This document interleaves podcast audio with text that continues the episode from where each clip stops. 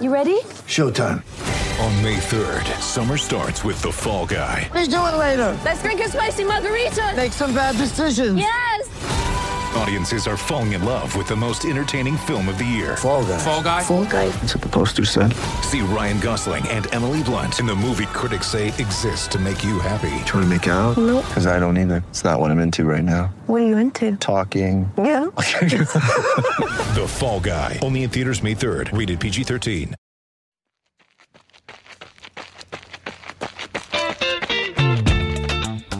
Welcome to the Doctors of Running virtual roundtable, where we, a group of doctors of physical therapy, discuss the art and the science of running and the stuff that we put on our feet. Today is episode number 83. We have Matt Klein, our founder, with us, as well as myself, Nathan Brown, and more importantly, we have a special guest with us today. This is someone we've wanted to talk to for a long time, and we had so many questions for him that this is going to be one huge interview that we're going to split into two sections. So today you're going to get a lot of background in biomechanics and holistically how our body interacts with shoes.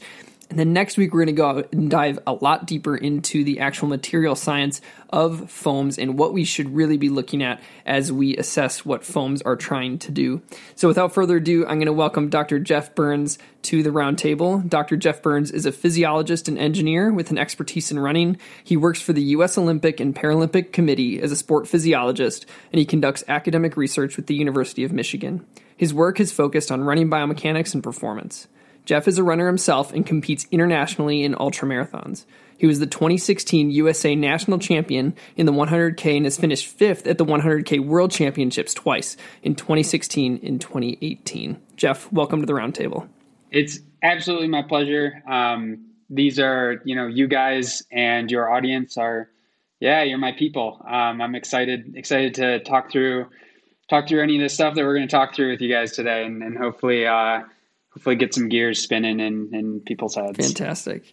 What we're going to do first is our subjective for the week. This is, Jeff, where we ask a question to everybody and just kind of get a gauge on what they think about this topic. So the subjective this week is, what is your hardest or worst race experience you've ever had? And from that, what did you learn from it? So, Jeff, we're going to pitch this question to you. It'll give us a little picture into your ultra. I'm assuming maybe one of your hardest was an ultra marathon at some point, but what would you say for that question? Yeah, that's actually, I would say that's an easy one. There have been lots of hard races, but the one that I know I went the deepest on and was really, I like to say, we're a sponge when we race, and you try and wring as much water out of that sponge as you possibly can. And it was the 2018 World Championships in the 100K that I got the most out of myself that I think I ever have. And it was a really hard race. So it was in Croatia. And it was in, northern Croatia by the border of, Slovenia. And it's a wine region, and I love, I'm a wine guy. I love wine, but the thing that makes great wine are slopes, and not mountains, but slopes.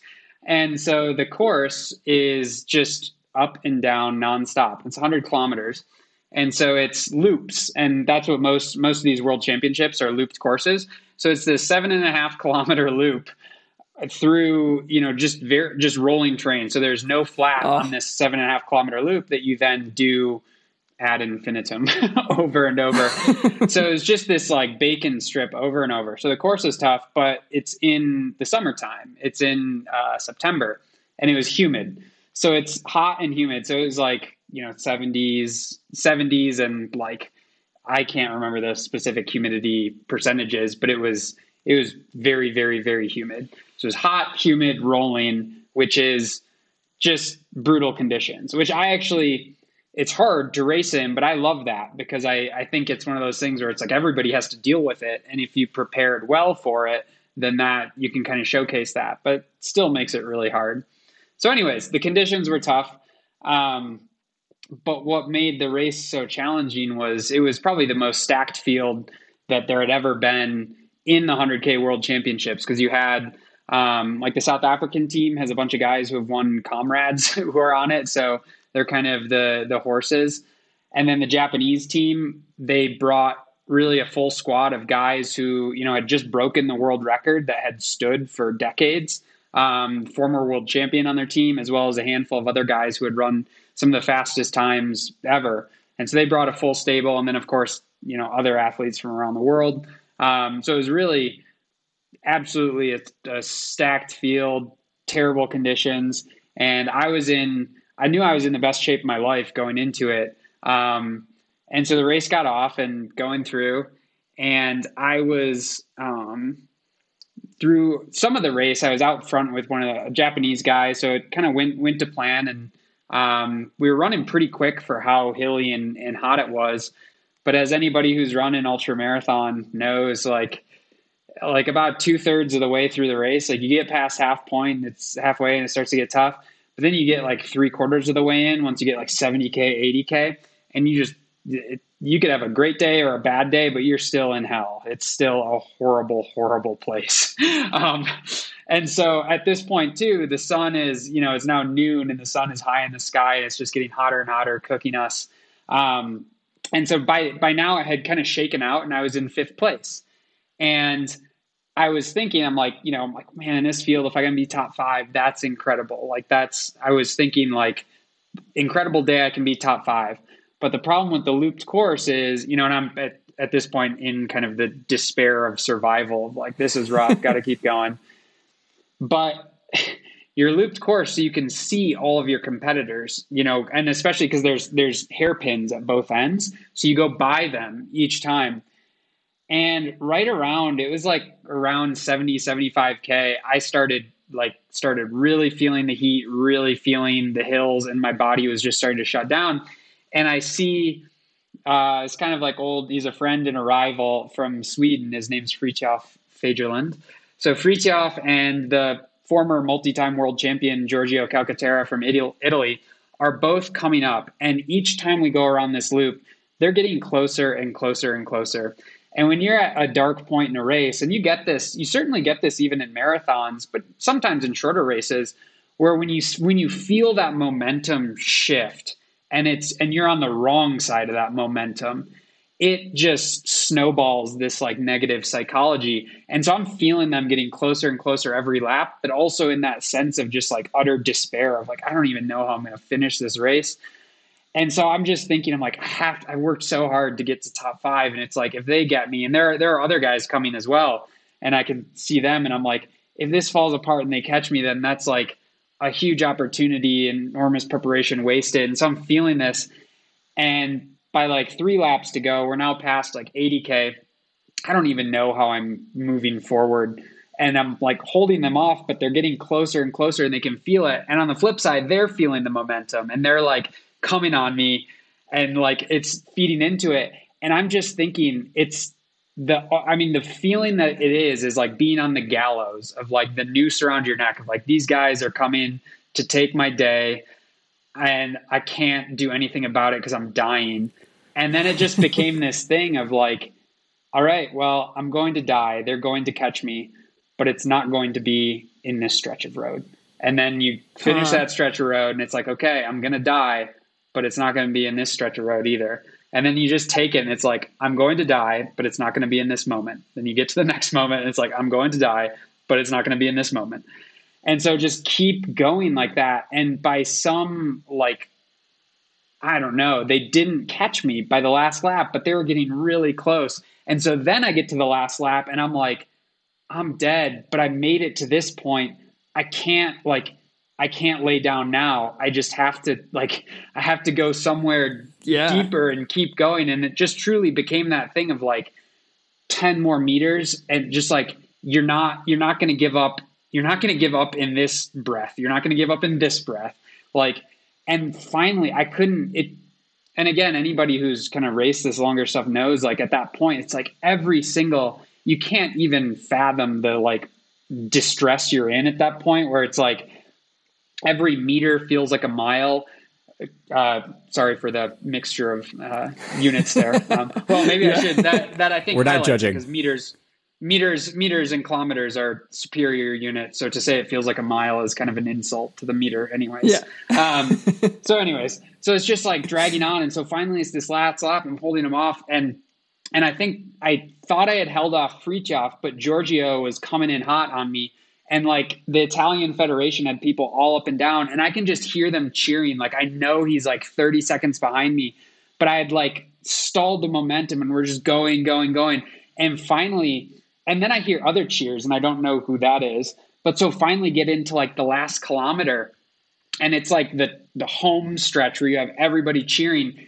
And I'm not looking back. I'm never looking back, but I can hear the time of the cheers. And so I'm going, and then like 10 seconds later, I hear people screaming for Giorgio. And then we go through this long tunnel where all the tables are, that's like 400 meters from the finish. And it's like slight uphill. And I can hear people screaming for Giorgio because he's closing in on me. Oh, and I'm just like, no, just get to the end of this tunnel. Like if you get to the end of this tunnel, at least you put up a fight. And then so I get to the end and he still hasn't caught me. But now I know he's like 5 seconds behind me. And the finish line is just right around the corner. And so now we're 100 meters and he's right down my – he's like steps behind me. And so I just start sprinting. But then what I didn't know was Nao Kazami, Japanese guy, who had just set the world record. He ran 6:09 for the 100K. So he like smashed the world record. He had went out – he was up front early on, but kind of then passed him later, and he had rallied big time apparently and had just this crazy fast last lap. He whipped by Giorgio and then was coming up on me. And so it's the end of the race and I'm like up on my toes. I'm thinking, I'm 50 meters from the finish. I'm not losing in a sprint to any of these guys. Like Ron Warhurst was my coach, and you know, he's a famous middle distance coach. And I can just hear him yelling at me, like, go to my arms, like keep it tight. And like, so I'm like, I'm not losing in a sprint to any of these guys. So I'm going. Like, and I end up barely out leaning now at the line. Oh my gosh. He comes across, like stumbles, collapses to the ground. Giorgio comes by like a second later. And I finished it and I was just overjoyed. And by the way, there's like, Brian Powell from I Run Far captured all of it, both on video and on like a couple pictures, and has this incredible sequence. And I'm sure it was like this super intense moment for me, but I bet if you were watching it from the side, it looked like just a clown show of people like sprinting at the end of this hot, humid race. But anyways, I finished the race, and I mean, I was pumped. I'm like, oh my gosh, I like held on to fifth place, and it's like world champion breathing down my neck, like world record holder. And the crazy thing though is like I was overjoyed at the moment, but then like I walk out of the tunnel and I go to the like our athlete hotel is right next to the like the finish line thing. And there's like, so I walk in the side door and there's a vestibule, and I like stand in the vestibule, and then I just kind of like sit down and I just started crying. Like sobbing, and it wasn't tears of joy. It was the weirdest feeling I've ever had in my life. It was this feeling of like I hit my limit at like 75 or 80K, but I just had to keep going. And it was that feeling. It was almost like traumatic relief of like I was staring at death and like and it like for some reason like used more coin than I had to hold it off, and it was just this weird utter feeling of like I can't believe I did that to myself, and like not consciously thinking that, but I think my body was like saying that. But I was just like sobbing, and it was like, oh my gosh. And I got up and like got myself together, and it was a very strange experience, but I've never had anything like that. And it's like, it kind of like in a weird way scarred me. Cause it's like, I don't know if I could do that again. Go through that again. But yeah, that was a crazy one. Sprinting, holding off for 20K of the last 100K, and then having to sprint at the end was something else. What an incredible story. Yeah. That was probably my last race in normal shoes as well. What did you run that in? That was in Ultra Escalante. But interestingly, that was one of the first years that the Vaporfly became widely available. So that was like now you know, he set the world record in those shoes, and so he had them. A handful of the Japanese guys did, the South African guys did. So wow. So yeah, I don't want to like make qualifications, but I'll say like, I think of the four guys in front of me, I think two or three of them, I think three of them were wearing them. Because Bong Musa and two Japanese guys, and then but crazy Hideki Yamaguchi, Japanese, the guy who won it, world champion, was not. He was an Adios Boost, so I can't make excuses there. He's just a boss. Incredible. Anyways, sorry, long story. Cool. Well, great that's story. Great stories are great stories, and it's funny. Like it's cool how your hardest race experience was still a triumph, and you have some cool ideas of just like this straightaway or this straightaway or this straightaway. And for me, I'm not a super competitive runner. I like to run, and I go in races, but I'm not actually competing against the people, except for one time, like one 5 mile race. I actually was like competitive with the field just because I'm from a smaller town, and the experience of just being around other runners and having that as a whole other factor. Cause most of the time I'm just running a marathon basically against myself. And so that's that factor of people coming up on you or seeing them in front of you and how you deal with that mentally and what you choose to do. And for you, segmenting it down to smaller pieces to be able to take steps forward. Pretty cool. So if you guys want to share your hardest race experience with us, you can do it through Spotify. We always put the question up there. Otherwise, this video we always release on Fridays right now, and so you could go on YouTube at that point and comment there, or email us at doctorsofrunningpodcast@gmail.com and just share your story. And we like to tell other people's stories, so if you want us to share that, we're hoping to share a couple stories next week that have some good lessons or some inspiration for others. So thanks, Jeff, for sharing that. And I don't think I'm ever going to do 100K, but we'll see. Yeah, you never know. Here's my dramatic experience. Let me inspire you to do this too. I'm just kidding. Yeah. No, it sounds. I don't have any that I could share with you that I could say 100Ks that were like, yeah, it was a joy to run. No, they're all really hard. And that's a whole other topic. Like, what brings somebody to go do that to themselves? Yeah, I don't know. It's weird. That's what Bruce Fordyce, famous Comrades, multi-time champion, always says. He's like, you get, Comrades. So Comrades is about 90 kilometers long. It's like you get past 70K and you're just swearing at yourself, like, never again. Why would I do this? Never again. And then you finish the race. And a lot of times you're thinking, that was awful. Never again. But then 2 weeks later, you're just thinking like, all right, I'm going for it again. I'm signing up. There's a psychological term for this that happens with same thing with childbirth, where for whatever reason, your brain seems to forget or like blocks it out. Like you lose that memory. So you're like, it wasn't that bad. When in the moment, you're like, that was horrible. I'm never doing this again. So I forget what that's called. Somebody comment below what that's.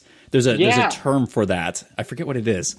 I heard a psychologist talking about that same thing, and I think it's like a superpower of humans, and maybe not a superpower, but it's our ability to like forget or not be able to carry very extreme negative, emotions and sensations. It's like that, that selective memory, and it's that, I think it's one of the interesting things that getting back to like, I always thought about this, when I was first starting running competitively in like middle school and high school, you can never, like this was something that always made me curious, but you can never experience the, some people call it the pain that you have in a race, but really that distress that you go through, you can't experience that, not in the moment. Like you can't remember it. You can't, it's just this weird thing. And maybe it is, I think it is a superpower of humans because we have this amazing cognitive capacity,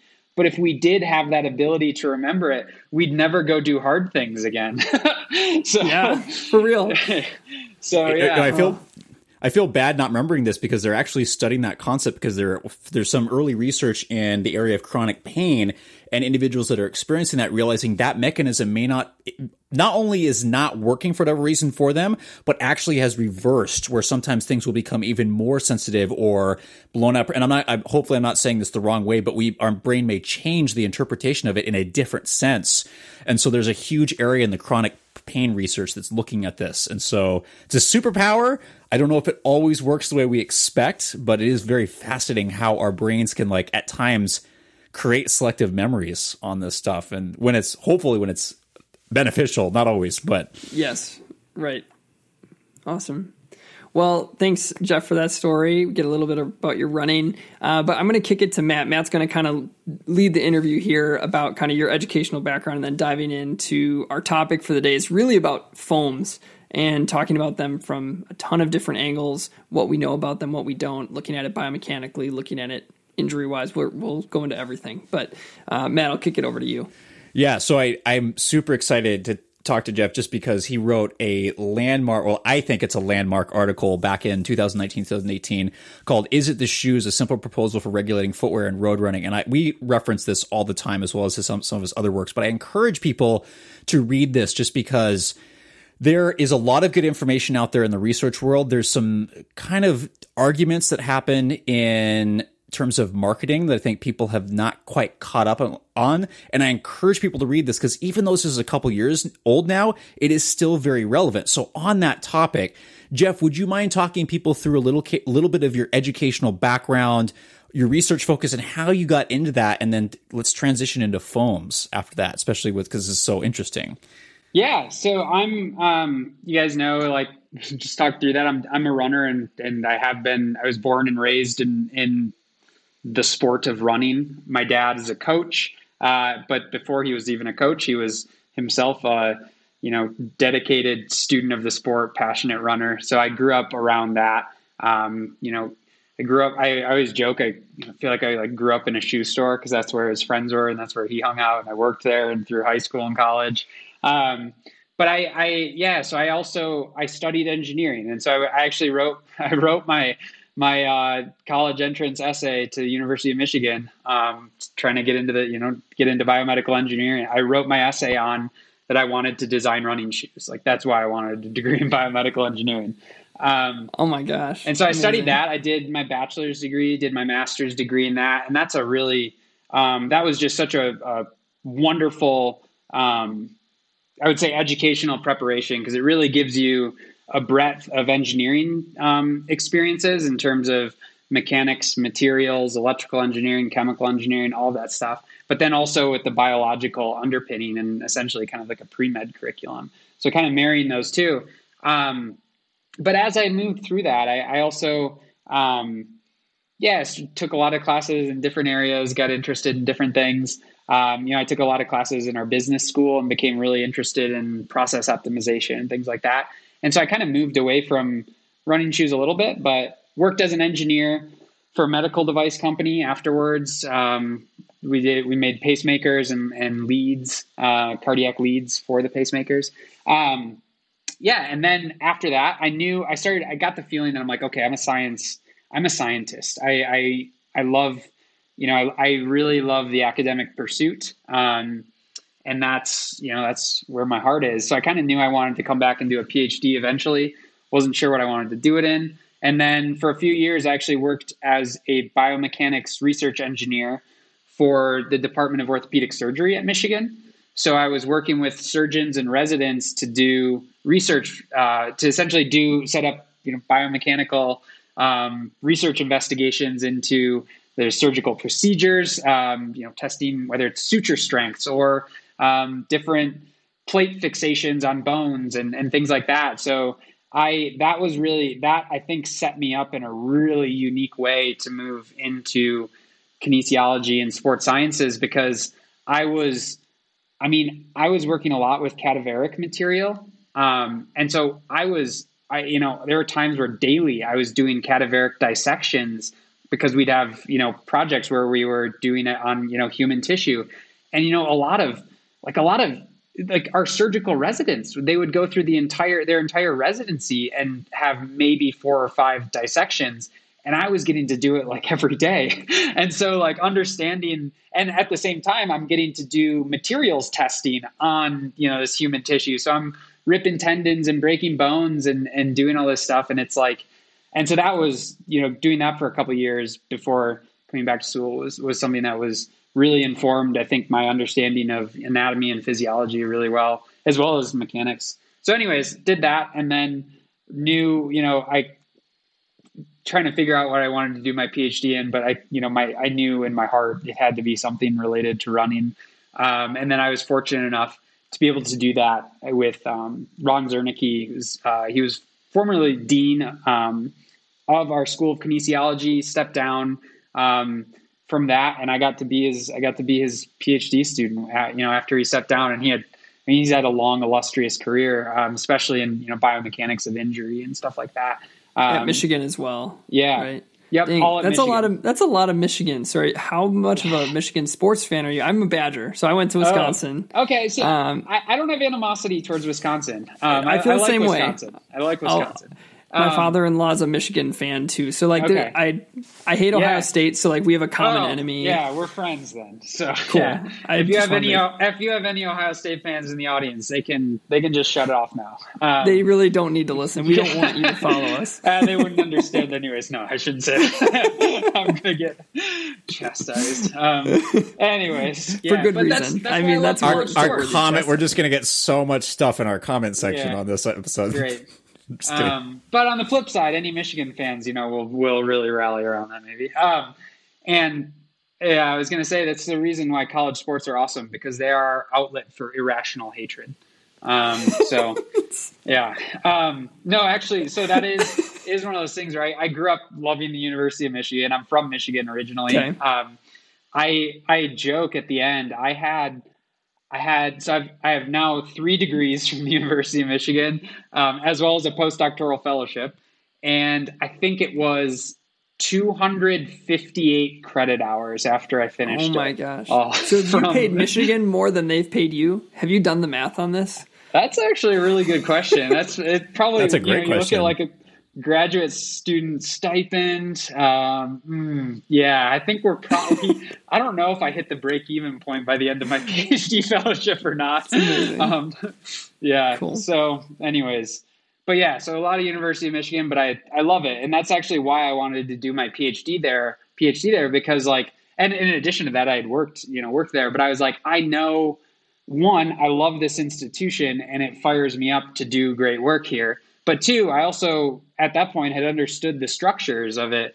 And for anybody who has moved around in academia, I saw, if I went to another institution, I was I know there's going to be a lot of hurdles, trying to learn the ropes of everything. Whereas I knew, I knew people all over campus. I knew the resources I went to. So it allowed me to be more efficient with my work for sure. But I absolutely love that university. So I did my PhD and studied running biomechanics.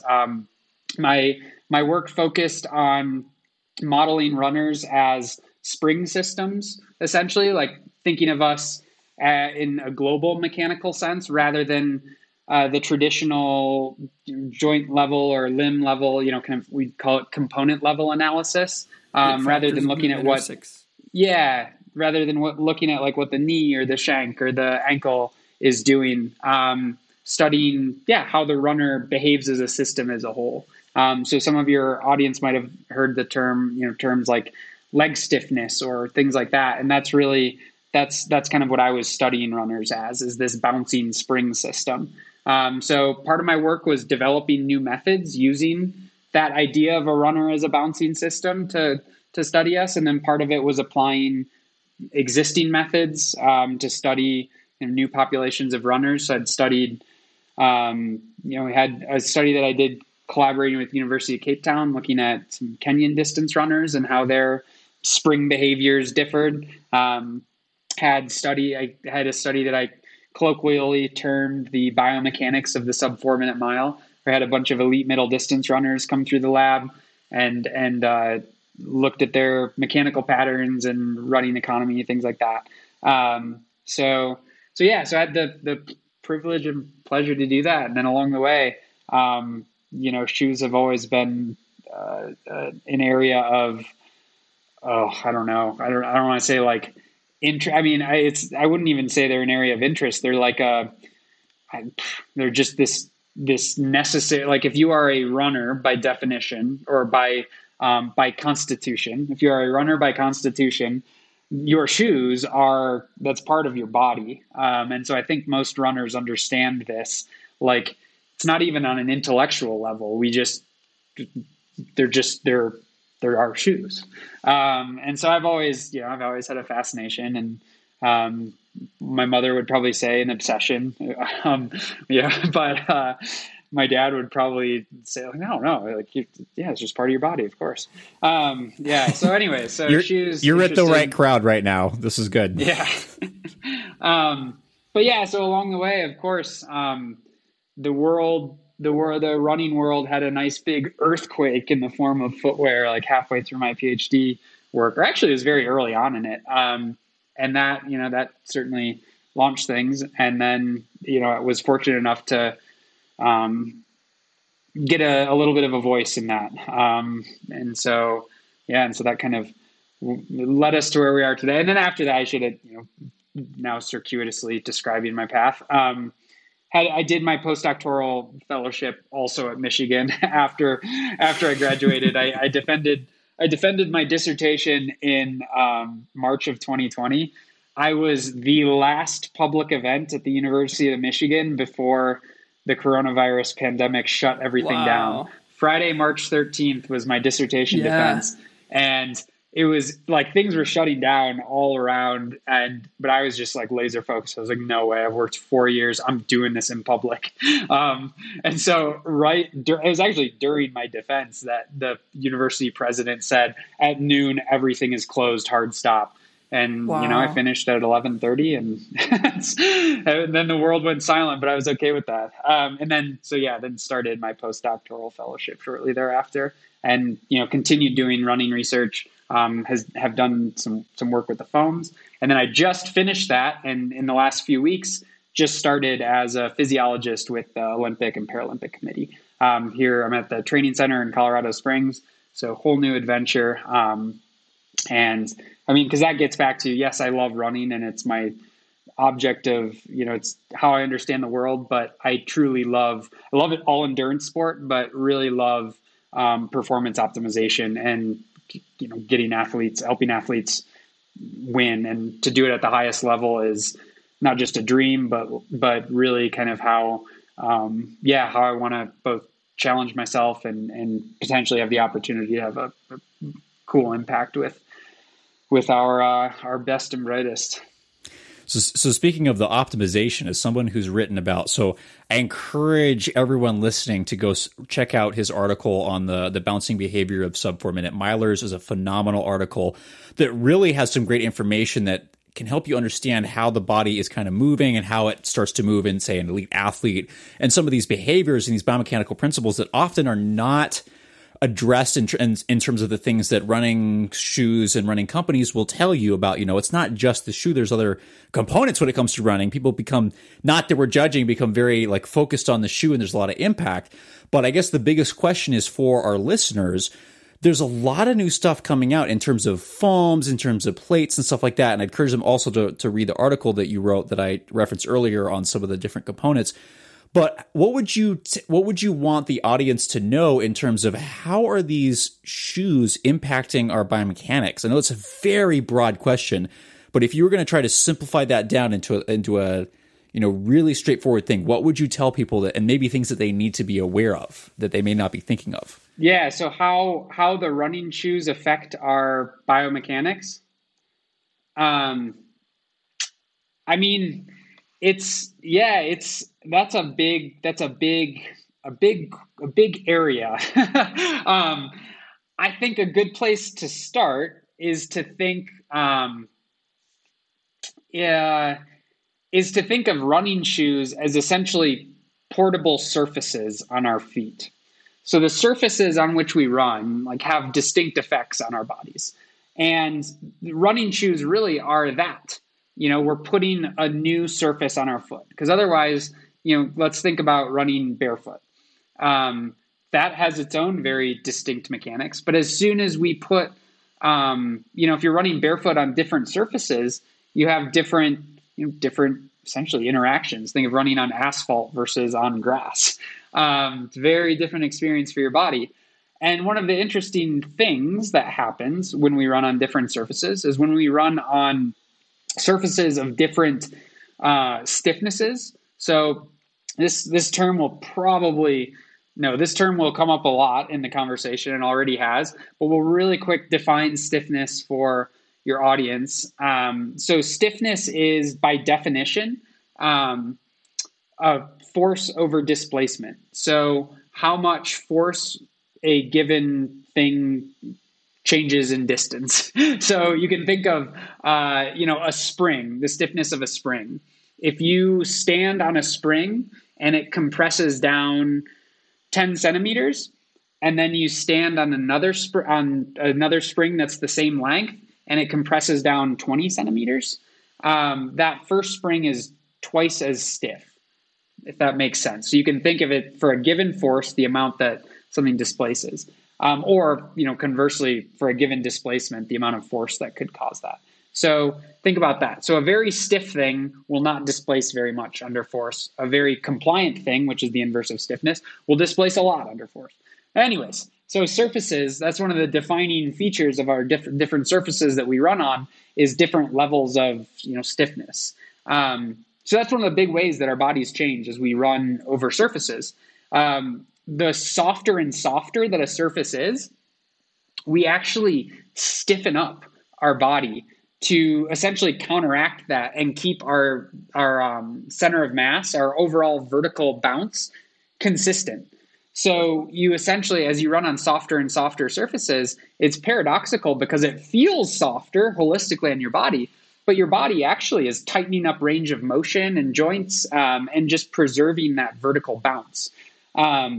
So if we think of that on different surfaces, we then move that to shoes. And again, thinking of shoes as these portable surfaces on our feet, the same phenomenon happens where generally speaking, and this is harder to study. And I think I can make these prognostications, but like the research that we have on different levels of shoe compliance, and when I say compliance, again, the inverse of stiffness. So shoes with, essentially, harder, stiffer midsoles versus softer ones, that's a really challenging thing to study, actually, because you essentially have to have the exact same shoe, but just changing the components of the foam, because otherwise there are so many other features of shoes that could, alter your interaction with the ground. But moreover, what's also interesting is because that surface is now on your foot, if we're studying your holistic mechanics and we do that with force plates in the ground, your body, the shoe and the body is now striking the force plate. That's one of the things that I think about a lot with some of these shoes. Especially the new generation, is if we're studying, if we know the property of the shoe is changing, so if we know we have different foams or something, and we're seeing the same overall force characteristics come out of it, then the body must be doing something differently in them. In that topic, I think one of the things we're hoping you can kind of walk us through is, some of it might be the stiffness of this foam underfoot. And right now, consumers have these options between a million different kinds of foams. A million's a big number. That's not actually how many, but you hear terms like EVA, TPU, PEBAX. What do you know about each of those types of foams? Are there differences between them? And what do we know about those kinds of foams and which ones are out there? Yeah. So that gets back to, I would say, just to cap the last question of, how the shoes affect our biomechanics. I would say it's incredibly multimodal in the sense of, the foams, which we're now about to talk about, certainly have a bearing. But then, of course, there are many other pieces of shoes that can affect things, architectural pieces. Now, obviously, super shoes have these carbon fiber plates in them. But long before super shoes, we would throw in different densities of foams to try and manipulate things. We'd put in plastic shanks to, change the way the shoe bended longitudinally. Because again, thinking of this in a very simple sense, if you just have a piece of foam on your foot, when your foot moves and flexes over, through stance, that is just a simple foam might not be the best way to facilitate that. Essentially you have to start putting in different things to kind of optimize that ground interaction. And every single shoe and every single company have different elements of these and different, you know, whether that's changing the longitudinal bending stiffness of the shoe or, you know, altering things underneath, you know, the thickness of the shoe itself. All of these things do have different effects, which we could go down lots of rabbit holes. But I guess getting back to the foams, so we'll stick to foams for now, because that's I don't want to say it's not simple, but it's straightforward and a little bit. All of those other things I mentioned are like enormously individualized, and that's why there's a lot of I would say not a ton of consistent, conclusive research on different elements, because every single person, you know, I like to think of like our interaction with the ground. It's like it's a fingerprint, or it's like it's a footprint. You know, no, it really is. It like it's a very individualized thing, because just as your foot, and I mean not just your foot, but the way that you load your foot, the way that you load your entire, you know, your body, it is this interaction with the ground, that it's this very unique dance. And the shoe is this kind of like medium for that in four dimensions. And that, you know, it's this three-dimensional piece, but also every moment of it is slightly different. So that individual interaction with all of those is, and that gets back to what we were saying earlier about it being kind of like an extension of your body. It really is that thing where it's like, different pieces interact with somebody's foot differently, because you can have different strength in your, you know, lower limb. Like your foot has, you know, one of you can probably tell me how many bones are in your foot, how many joints, how many ligaments, how many degrees of freedom is that, and how a shoe can interact with it. Whew. Like that is, yeah. So anyways, getting back, all of that's to kind of wrap that up and say, yes, shoes, all of these nuanced features of shoes. Actually, one of the things that's, you know, even crazy about that, I used to run for, I'm sure that you know the shoe company Altra. I had a sponsorship with them for a little bit, and I loved some of their early shoes. But one of the really interesting things was they do this thing in a lot of their shoes. I'm not sure if they do anymore. I haven't run in them in years. But it was called Interflex, where they like imposed this grid in the shoe to make it more flexible. And I started to realize that the shoes that I loved were early versions of their shoes that didn't have that. And when they put it in their shoes, it completely changed how I moved with the shoe, where it was like almost like too flexible for my foot. But the crazy thing is the founder of the company, Golden Harper, like he loved it. Like it was so natural for him. It felt perfect.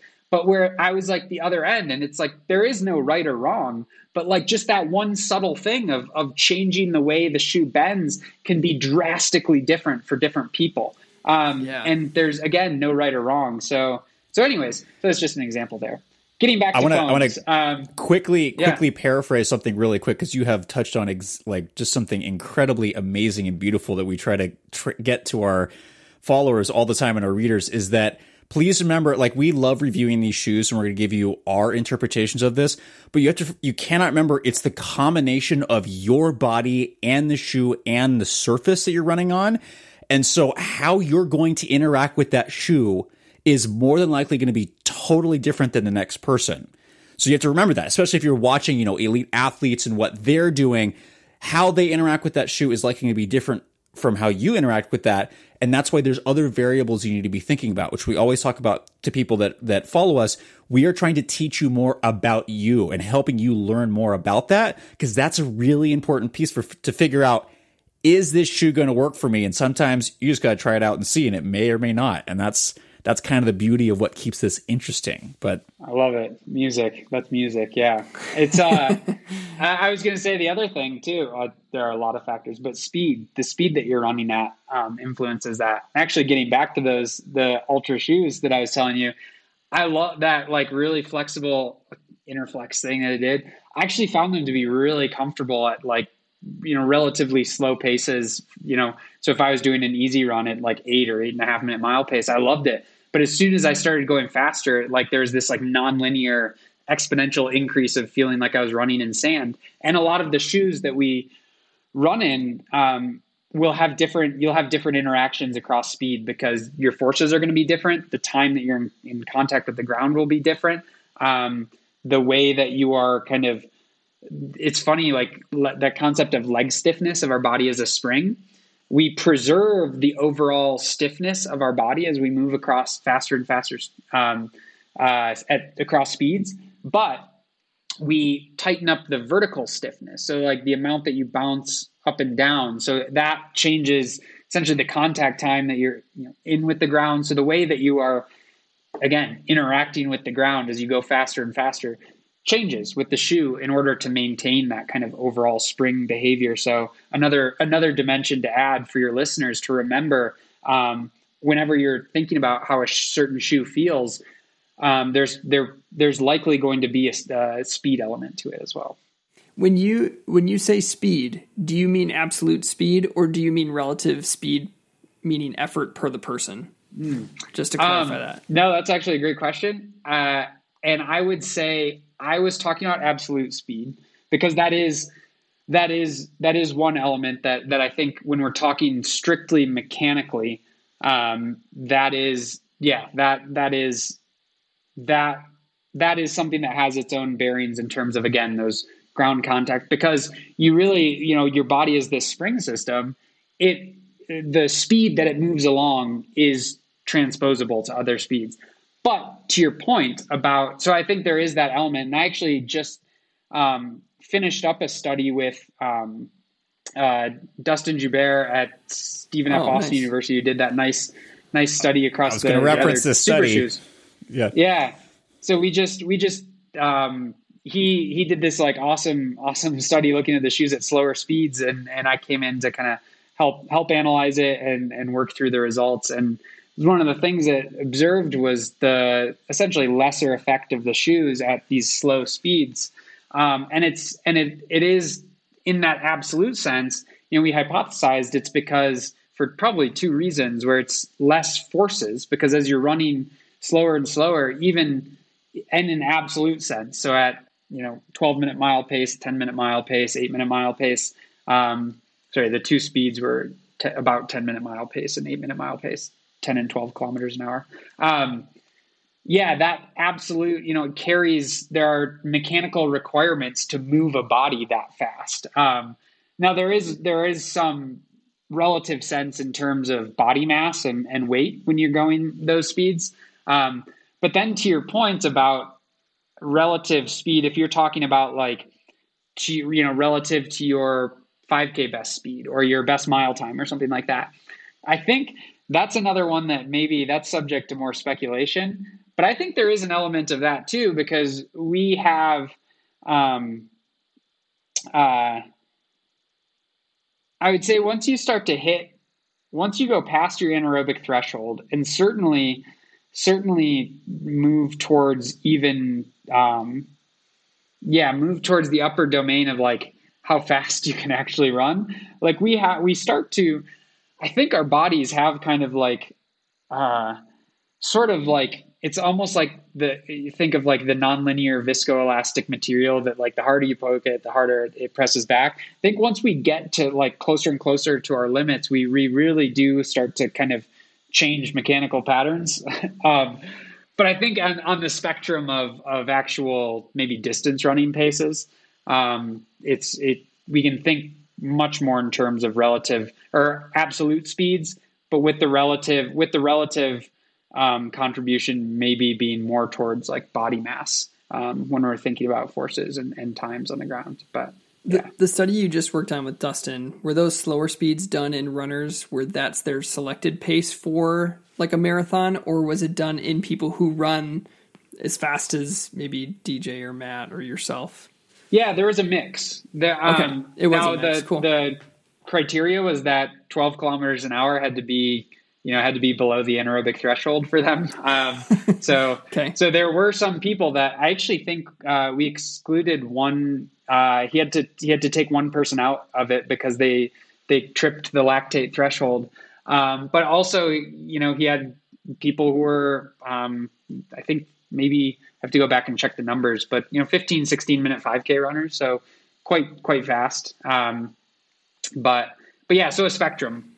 That's great. It's that's for someone like I say, like in my shoes, it's nice when you have you know, doing studies, obviously it's hard to recruit all these things, but you can always think about perfect worlds. Like the perfect world would be people who max out at a 3:30 marathon or a 4-hour marathon or a 4.5 or a 5. And those are the ones studied at those paces and seeing if their difference in these shoe uses versus, and like you said, there's not, pace isn't the only one, then you have body mass to play into it and all these other, there's a million factors, which makes it fun and hard.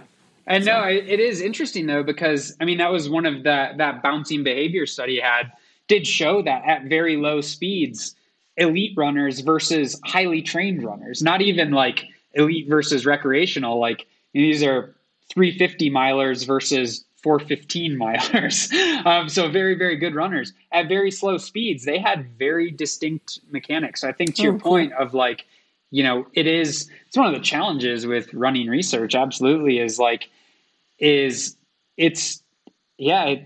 are just so many, degrees of freedom in our populations of runners, of like, you know, ability that they're at, speed that they're at, you know, and then of course, all those anthropometric features, body mass, but also, you know, limb length, you know, preferred stride frequencies, things like that, that kind of really affect mechanics. Muscle fiber distribution. Yeah, there you go. So, so definitely one of the challenges, but.